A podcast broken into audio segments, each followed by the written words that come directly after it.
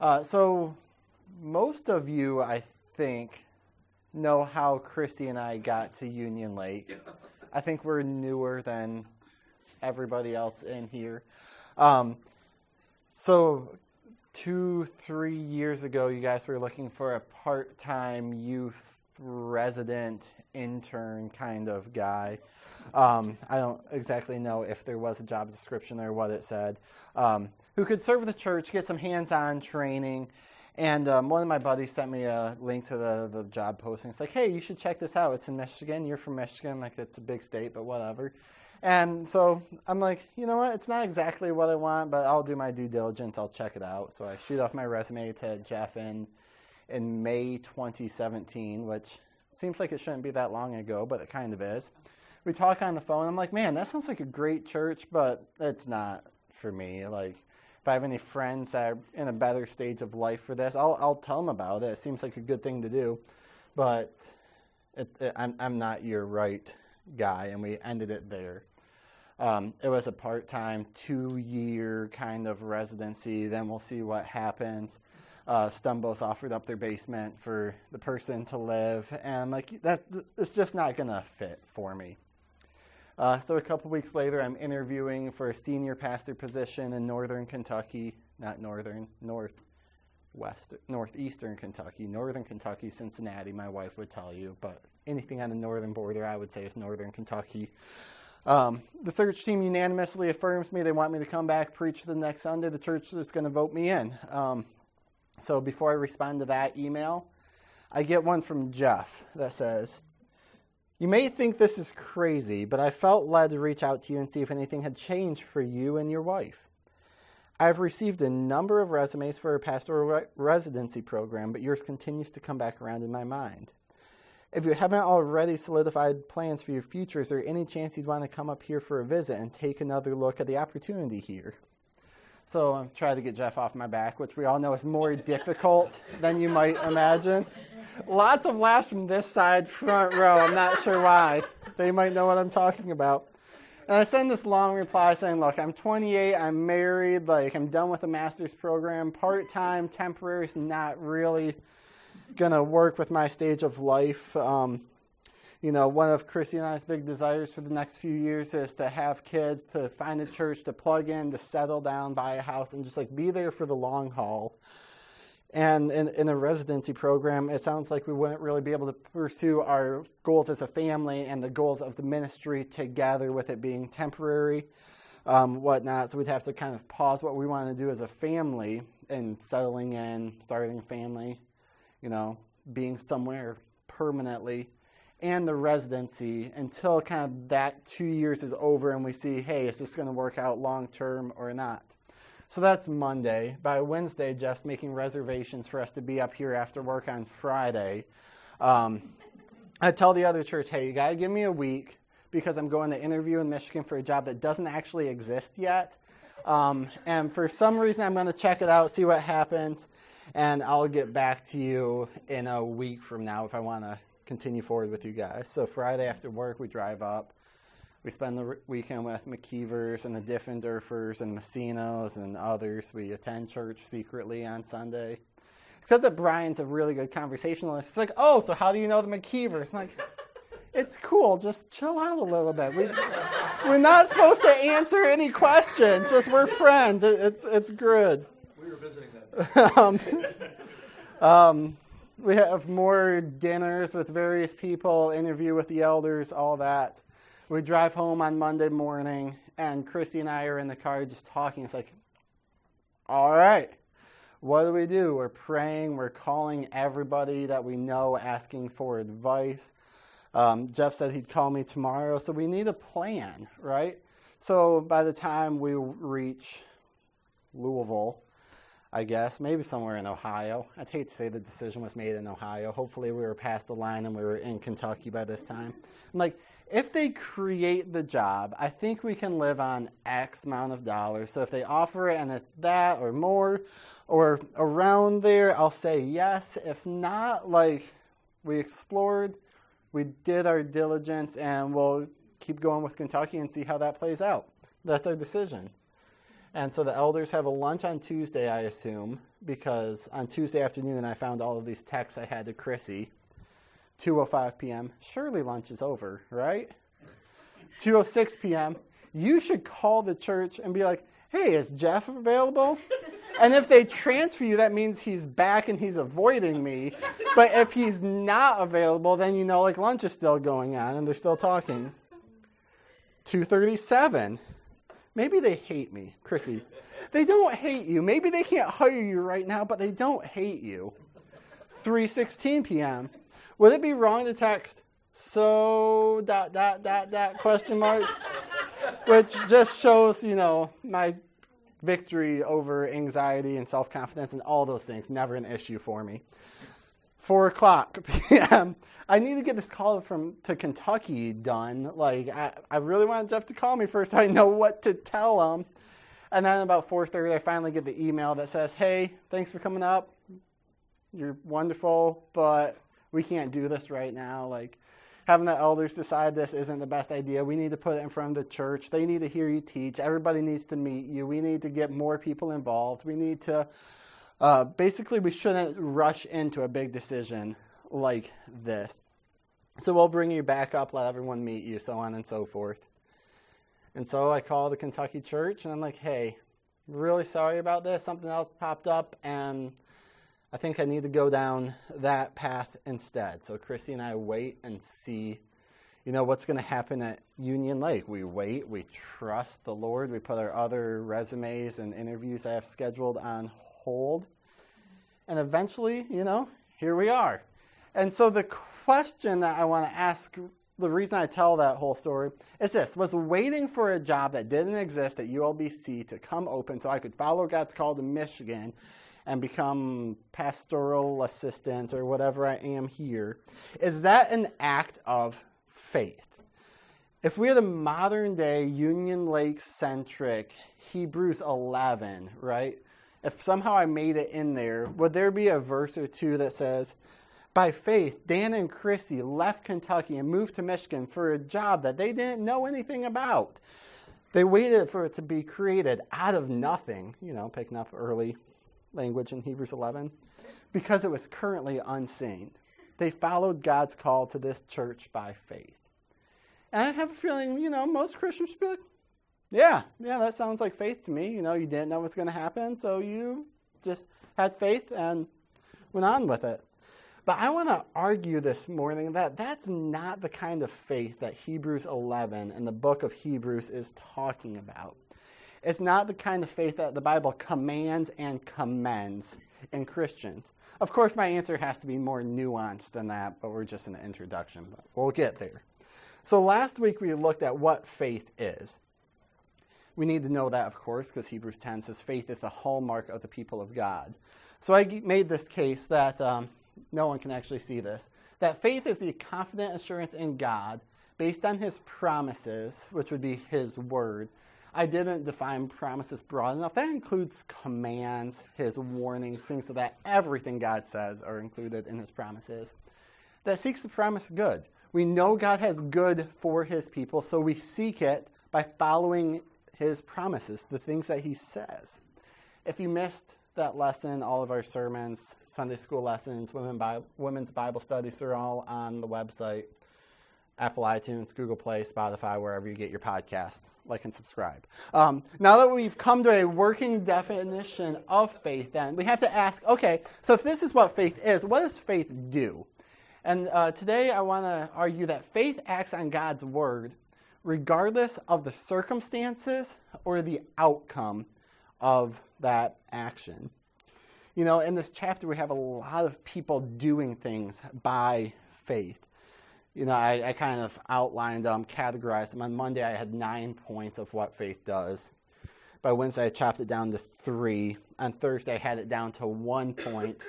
By Sunday, I might have no point whatsoever. So I'm going to get in and read this text, and then we'll, we'll uh, get to studying it. But let me um, just remind you faith acts on God's word regardless of the circumstances and the outcome. That way, as we read it, you can kind of check me and see if we're going down the right path. So, Hebrews chapter 11, verses 1 through 40. Last week it took seven minutes, so it's a long text. It's a really good, rich, full text, though, so let me read this for us. Now, faith is the assurance of things hoped for, the conviction of things not seen. For by it the people of old received their commendation. By faith, we understand that the universe was created by the Word of God, so that what is seen was not made out of things that are visible. By faith, Abel offered to God a more acceptable sacrifice than Cain, through which he was commended as righteous, God commending him by the accepting of his gifts. And through his faith, though he died, he still speaks. By faith, Enoch was taken up so that he should not see death. And he was not found because God had taken him. Now, before he was taken, he was commended as having pleased God, and without faith, it is impossible to please him. For whoever would draw near to God must believe that he exists and that he rewards those who seek him. By faith, Noah, being warned by God concerning events as yet unseen, in reverent fear constructed an ark for the saving of his household. By this he condemned the world and became an heir of the righteousness that comes by faith. By faith, Abraham obeyed when he was called to go out to a place that was to be received as an inheritance. And he went out, not knowing where he was going. By faith, he went to live in the land of promise, as in a foreign land, living in tents with Isaac and Jacob, heirs with him of the same promise. For he was looking forward to the city that has foundations, whose designer and builder is God. By faith, Sarah herself received power to conceive even when she was past the age, since she considered him faithful who had promised. Therefore, from one man, and him as good as dead, were born descendants as many as the stars of heaven, and as many as the innumerable grains of sand of the seashore. These all died in faith not having received the things promised, but having seen them and greeted them from afar, and having acknowledged that they were strangers and exiles on the earth.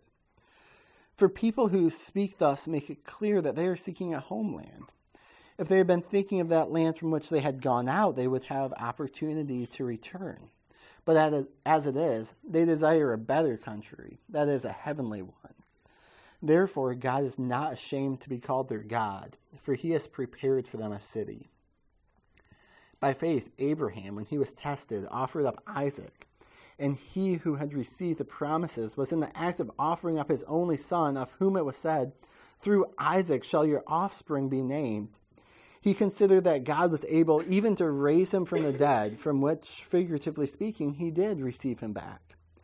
By faith, Isaac invoked a future blessing on Jacob and Esau. By faith, Jacob, when dying, blessed each of the sons of Joseph, bowing in worship over the head of his staff. By faith, Joseph, at the end of his life, made mention of the exodus of the Israelites and gave directions concerning his bones. By faith, Moses, when he was born, was hidden for three months by his parents, because they saw the child was beautiful, and they were not afraid of the king's edict. By faith, Moses, when he was grown up, refused to be called the son of Pharaoh's daughter, choosing rather to be mistreated with the people of God than to enjoy the fleeting pleasures of sin. He considered the reproach of Christ greater wealth than the treasures of Egypt, for he was looking to the reward. By faith he left Egypt, not being afraid of the anger of the king, for he endured as seeing him who is invisible. By faith, he kept the Passover and sprinkled the blood so that the destroyer of the firstborn might not touch them. By faith, the people crossed the Red Sea on dry land, but the Egyptians, when they attempted to do the same, were drowned. By faith, the walls of Jericho fell down after they had been encircled for seven days. By faith, Rahab the prostitute did not perish with those who were disobedient, because she had given a friendly welcome to the spies. And what more shall I say? For time would fail me to tell of Gideon, Barak, Samson, Jephthah, and David, and Samuel and the prophets, who through faith conquered kingdoms, enforced justice, obtained promises, stopped the mouths of lions, quenched the power of fire, escaped the edge of the sword, were made strong out of weakness, became mighty in war, put foreign armies to flight Women received back their dead by resurrection. Some were tortured, refusing to accept release so that they might rise again to a better life. Others suffered mocking and flogging and even chains and imprisonment. They were stoned, they were sawn in two, they were killed with a sword. They went about in skins of sheep and goats, destitute, afflicted, mistreated, of whom the world was not worthy, wandering about in deserts and mountains and in dens and caves of the earth. And all these, though commended through their faith, did not receive what was promised, since God had provided something better for us, that apart from us, they should not be made perfect. So, again, from this text, I want to argue that faith acts on God's word, regardless of the circumstances or the outcome. I need to prove this from the chapter, of course, otherwise, you know, this lesson is just my soapbox that I'm yabbering on about. So when it, when it comes to proving that faith acts on God's word, there's really four obvious choices of who we should use to kind of prove this point in, in chapter 11. There's Noah in verse 7, that's pretty clear. Abraham in verse 17, Moses' parents in verse 23, and the Israelites in verses 29 and 30. I mean, all of them kind of prove this point, but those are really explicit. You can argue it very easily. For the sake of time, we're just going to look at the first two because I want to spend a lot of time in application and kind of working towards how we apply this acting on faith. So let's let's just quickly look at Noah, right? So look at verse 7 with with me. By faith Noah, being warned by God concerning events as yet unseen, in reverent fear constructed an ark for the saving of his household. By this he condemned the world and became the heir of the righteousness that comes by faith. So we're talking about Genesis 6 here, is the story of Noah in the Old Testament. The earth was filled with evil and corruption, and God told Noah he was going to destroy the earth with a flood, but save Noah and his family. Therefore, Noah, even though it's never flood, flooded before, you know, go and build an ark. Noah's never seen a flood. Noah's probably never seen an ark. Definitely never an ark that contained all the animals that he needed to save. He'd never seen mass destruction and mass judgment on God's part. He's just seen the, the, the long suffering mercy of God. But God told him to do something, and despite the circumstances and what the outcome of his actions might be, Noah went and he built the ark. He trusted God and did it. He was obedient to God's word, even though everything around him made him think, yeah, this is probably kind of stupid. Like, everybody's making fun of me. Like, there's no rain. There's no arks ever been built before. There's never been judgment before. The circumstances say, don't do this. But by faith, he listened to God, not his circumstances, and he built the ark. Example two Abraham in verse 17. We see this exact same concept there. This one's referencing Genesis 22, is where we see the sacrifice of Isaac. God said, Okay, I gave you a promised son. Your line's going to come from Isaac, not Ishmael, but Isaac is the promised son. So grab him, go up to the mountain. I want you to sacrifice him to me. And so Abraham trusted God's word. The outcome of sacrificing Isaac seemed to be pretty dire, right? Of course, he's killing his own son, which is bad enough, but also he ends God's promises. It's by Abraham's hand that God would not fulfill his promises to Abraham if he killed Isaac. And so, regardless of the outcome, regardless of the circumstances, Abraham took Isaac, they went up on the mountain, and Abraham raised up the knife over his son as the angel stopped him and showed him the ram caught in the bushes. Why would Abraham do such a thing, right? Because he believed God's word was right. When God told him, sacrifice your son, ignoring the circumstances around it, Abraham trusted in God through his word. He knew God was right. He knew God speaks the truth. If Isaac is going to be my heir, then I guess as Hebrews 11:19 says, God is going to raise him back from the dead to continue my line forward into history. So by faith, Abraham acted upon God's word. He trusted in God's promise. He trusted in God's command. even though the circumstances, you know, killing his own son would seemingly end other promises of God, he knew God would not lie to him, so he act on, acted on God's word in faith. So, with just those two examples, I think that establishes kind of this definition that faith acts on God's word, regardless, regardless of the circumstances or the outcome of it. I could argue farther, but I want to now bring this down to where we live, right? The point of this chapter, the reason the author of Hebrews puts it in here is so he can illustrate and explain and encourage faith in the people reading this letter. And that's what I want to do for the rest of our time together. I think we still maybe have a misunderstanding of how faith works. So I want to clarify it, illustrate it, and encourage us to act by faith in our lives. Because here, here's the way it works. I think most of us would say, if God spoke to me from heaven and he told me to build a boat, I would go out, I'd get my gopher wood, hopefully Lowe's sells it, and like I would build myself a boat. If God told us to sacrifice our children, it would be a lot more difficult than building an ark. But if we were confident that God spoke to heaven to us, we would obey by faith. But the, if, the difficulty comes when we, when we remember our theology as a whole and apply it to faith. Because how many of us have audibly been commanded by God to do something that does not make sense to us. If God's not speaking from heaven like he did to Noah, like we, he did to Abraham, how do we act by faith? Right? How do we act by faith in the particulars of our lives? Because we, we need to remember what we believe about God speaking, about revelation. So, so teens, you guys, and Jeremy over there. We already talked about this a little bit last couple weeks in youth group, but just to get everybody else up to speed, we know that long ago, in many ways and that many times, God spoke to our fathers through the prophets. That's Hebrews 1 1. But in these last days, he has spoken to us through his son. So God you know, in the Old Testament, spoke in lots of different ways through direct revelation to people. He spoke to the prophets. He spoke in dreams. He, he had this audible conversation face to face with Moses.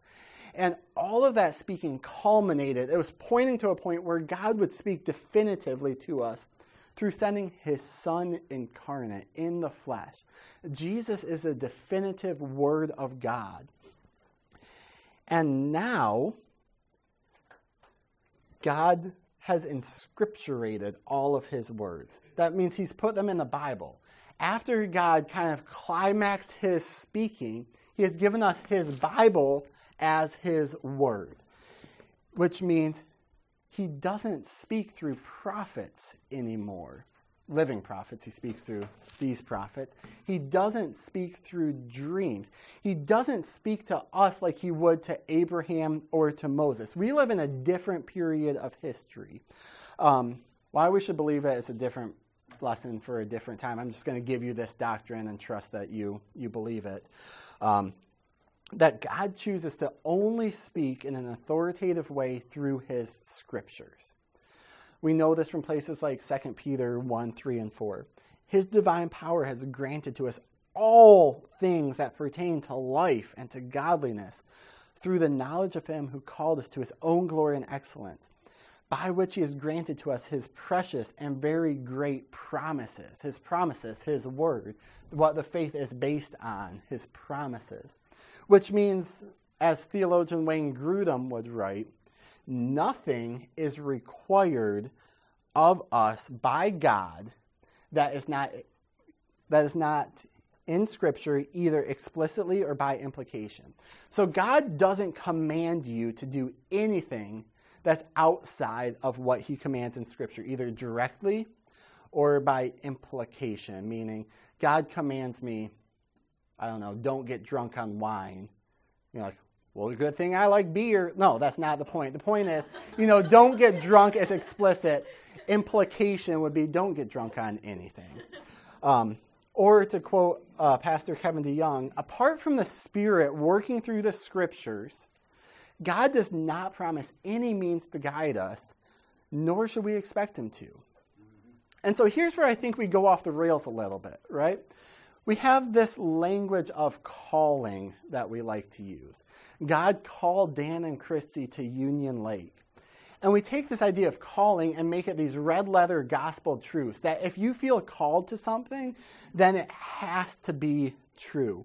Moving here was an act of faith because God said to Dan and Chrissy, hey, you need to come to Union Lake. In the same way that he said to Noah to build an ark or to Abraham to sacrifice his son. To fail to obey God speaking through a calling we often think would be sinful. In the same way, it would be sinful for Noah not to build the ark.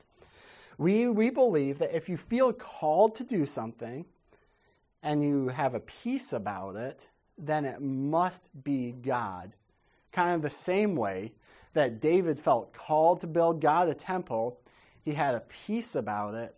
He went to his pastor, Nathan, and he said, Hey, should I build God a temple? Absolutely, you should build God a temple until God spoke to Nathan that night and said, Do not let David build me a temple. He has shed too much blood. I don't need a temple. I never asked for a temple. His son can build me a house, but right now I'm going to build David a house instead.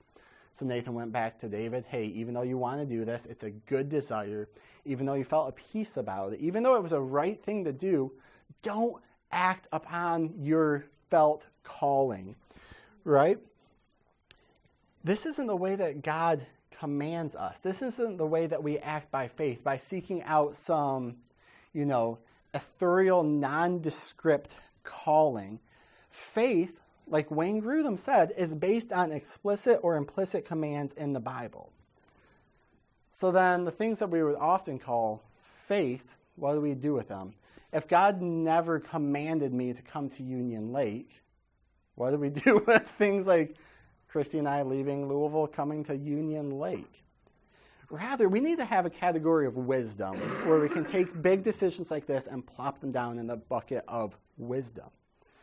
Is going to Union Lake a moral thing to do? Yeah, it's nothing sinful about it. Do you want to do it? Yeah, we like it up here. Does it seem like a good idea? Yeah, seems like a good idea. Then go ahead, move to Commerce.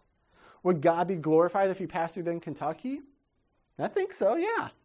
Would you benefit the church there? Sure. Would it be good and right and morally okay to move to northern Kentucky? Absolutely. There's no, you know, sin in living in Kentucky. So if you have two good options like we did, we picked the one that seemed best, the one that we wanted, right? We liked the weather here. We visited in June. It was beautiful. It was 100 degrees and humid in Louisville. It was like 70 and perfect here. We learned that's not the case all the time, but, you know, it's a good strategy. We, we had options here of where we could buy groceries. Small town Kentucky, you have Kroger. Here we can go to Aldi. There's competition. Prices go down. That's nice.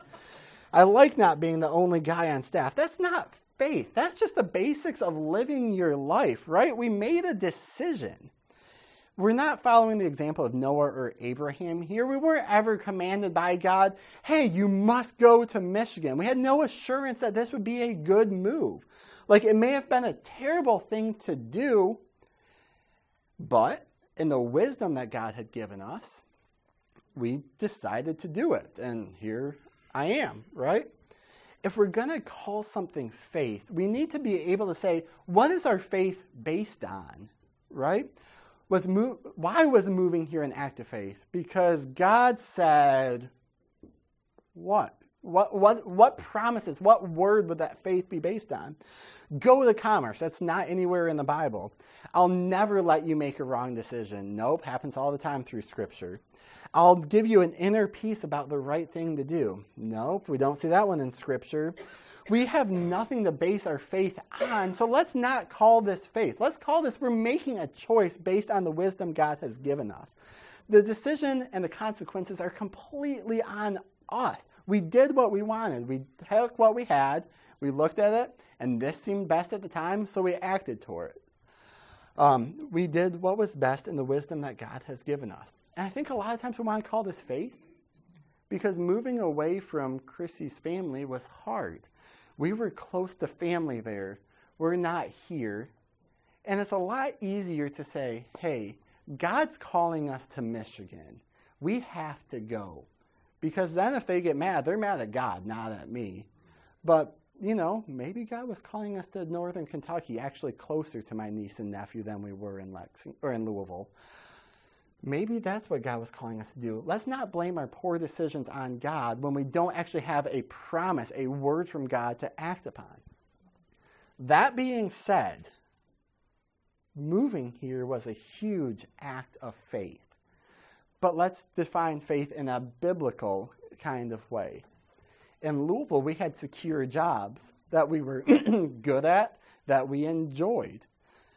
Here, we had a brand new job that I didn't know if I would be good at or enjoy, and Christy had no job.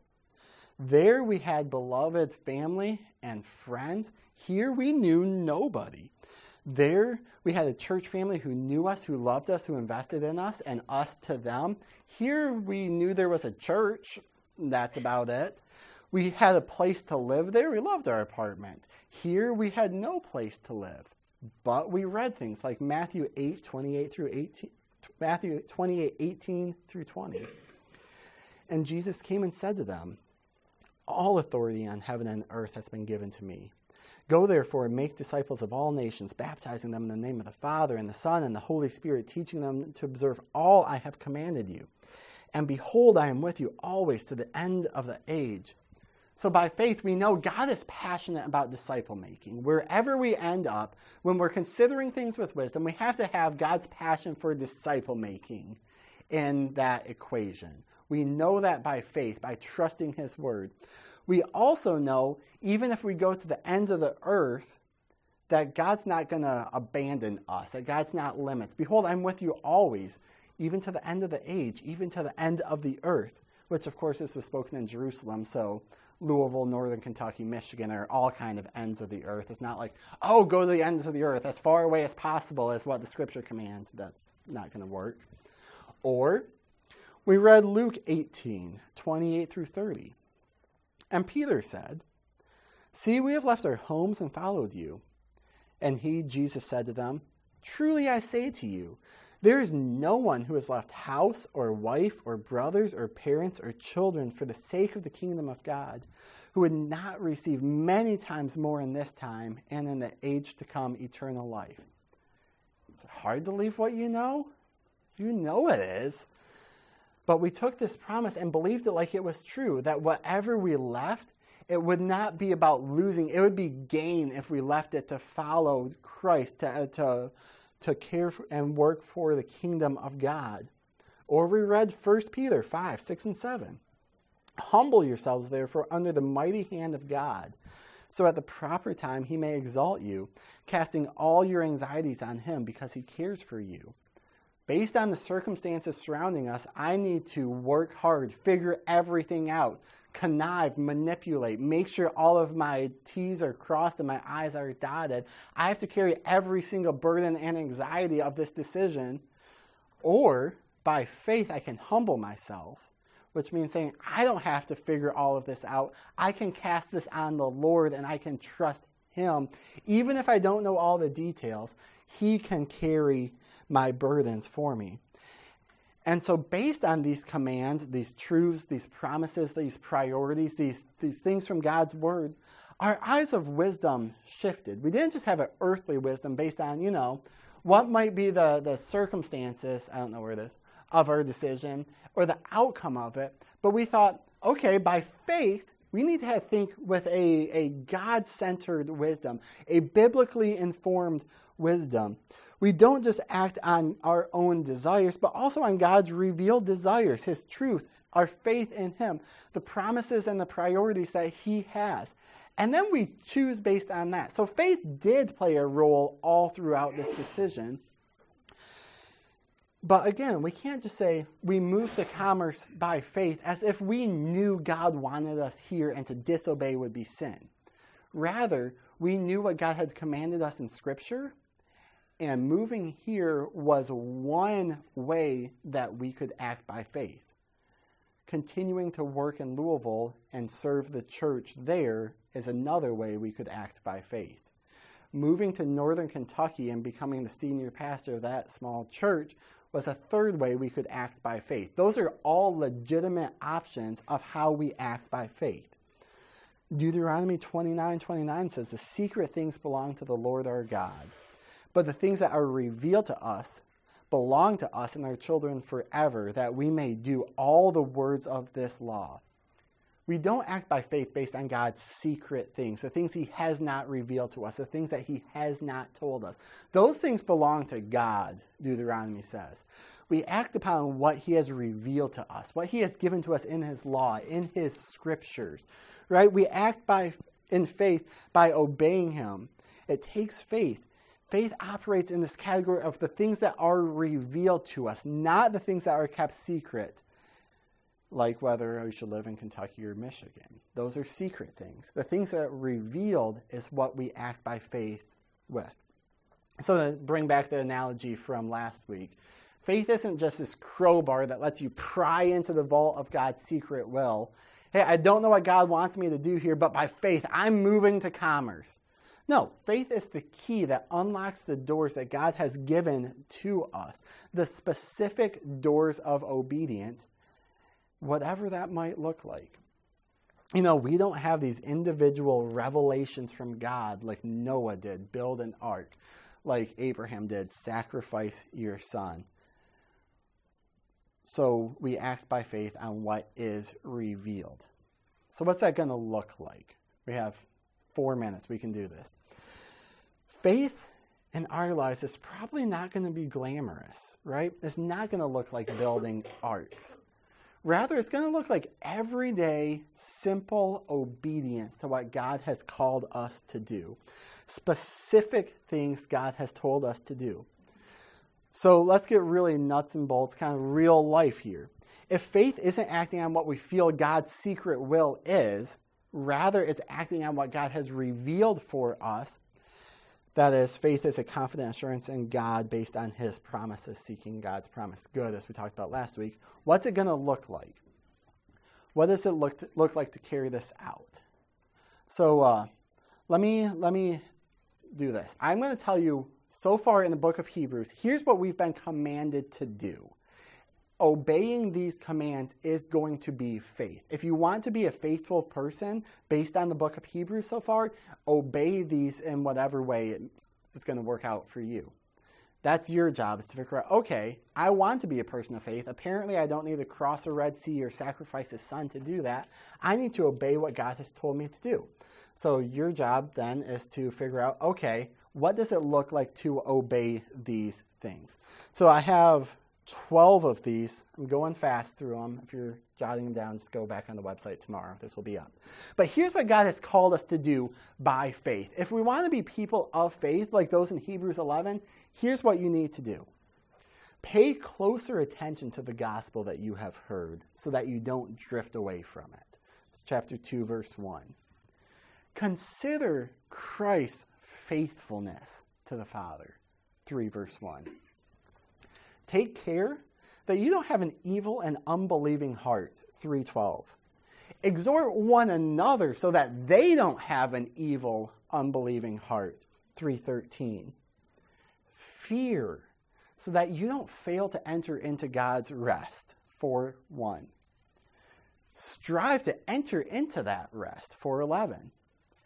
Hold fast to your confession that you've made of Christ. That's 414. We see it again in 1023. Draw near to God with confidence so that you may find mercy and grace in times of need. 426. Growing Christian maturity, moving beyond elementary doctrines. 6 1. Draw near to God. 1022. Consider how to stir one another up to love and good works, which is necessarily going to involve being with one another to do that. 1024. And recall the joy that you had in your early sufferings as a Christian. 1032. If we want to be people of faith like Abraham or Noah or Jacob or whoever we see in this list of Hebrews 11, they acted in obedience to what God specifically told them to do, regardless of the circumstances, regardless of their perceived outcome. If we want to do the same, we have to do the same exact thing, right? We act on what God has told us. These 12 things from the book of Hebrews, you know, we could go through a different book and make a lot longer of a list. When we do that, it's not going to be this world shaking kind of idealistic, wow, he moved across the country out of faith. Maybe it will be. Maybe it means you, you know, do dishes well while on the phone with a friend, encouraging them in the faith. I don't know what it's going to be for you. But faith obeys God's word. That's how it looks in Hebrews chapter 11. Faith acts on God's word regardless of the circumstances or the perceived outcome. So let me pray for us.